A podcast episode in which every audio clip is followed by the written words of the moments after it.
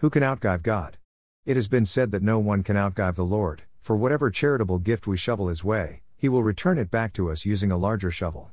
But there is a caveat do it discreetly, or the praise of other people will suffice as our reward. As Jesus taught. 1. Take heed that you do not do your charitable deeds before men, to be seen by them. Otherwise, you have no reward from your Father in heaven.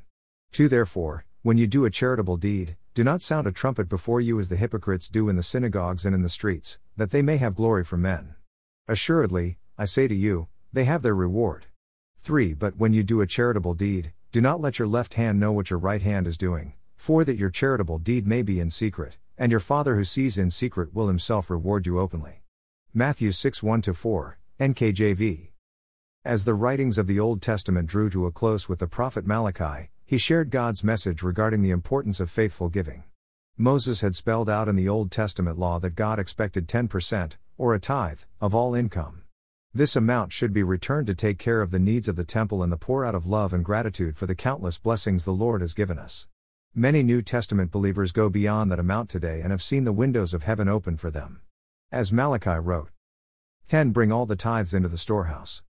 That there may be food in my house. And try me now in this. Says the Lord of hosts. If I will not open for you the windows of heaven. And pour out for you such blessing. That there will not be room enough to receive it. 11 And I will rebuke the devourer for your sakes. So that he will not destroy the fruit of your ground. Nor shall the vine fail to bear fruit for you in the field. Says the Lord of hosts. 12 And all nations will call you blessed. For you will be a delightful land. Says the Lord of hosts. Malachi 3:10 12, NKJV. Jesus expanded upon the concept of quiet, generous, and faithful giving in his teachings. 38 Give, and it will be given to you Good measure, pressed down, shaken together, and running over will be put into your bosom. For with the same measure that you use, it will be measured back to you. Luke 6:38, NKJV. Like so many other things on our faith walk, such as with sincere prayer for another, we may not even notice God's return blessings and benefits until He points them out to us. The Lord is not saying here give and you will automatically become materially wealthy. I believe he is saying be faithful and a little sacrificial in your obedient giving out of love for me and others, and I will make extra sure that you get everything you need when I see that you need it. And I will rebuke those that seek to strip you of your sustenance.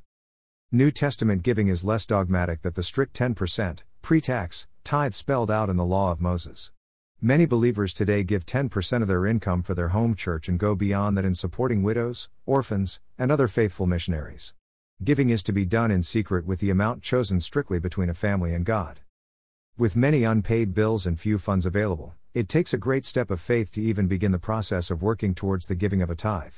Many find that as the purse strings loosen towards God, the clutches of debt and unpaid bills seem to loosen, as well. One step leads to another, and the stress of financial insecurity begins to dissipate. Eventually, we reach the point where we can ask ourselves the question How big of a shovel do I choose to use for God? Reflection Lord, teach me to give faithfully, generously, and discreetly, with love and gratitude. We ask this in Jesus' name, Amen.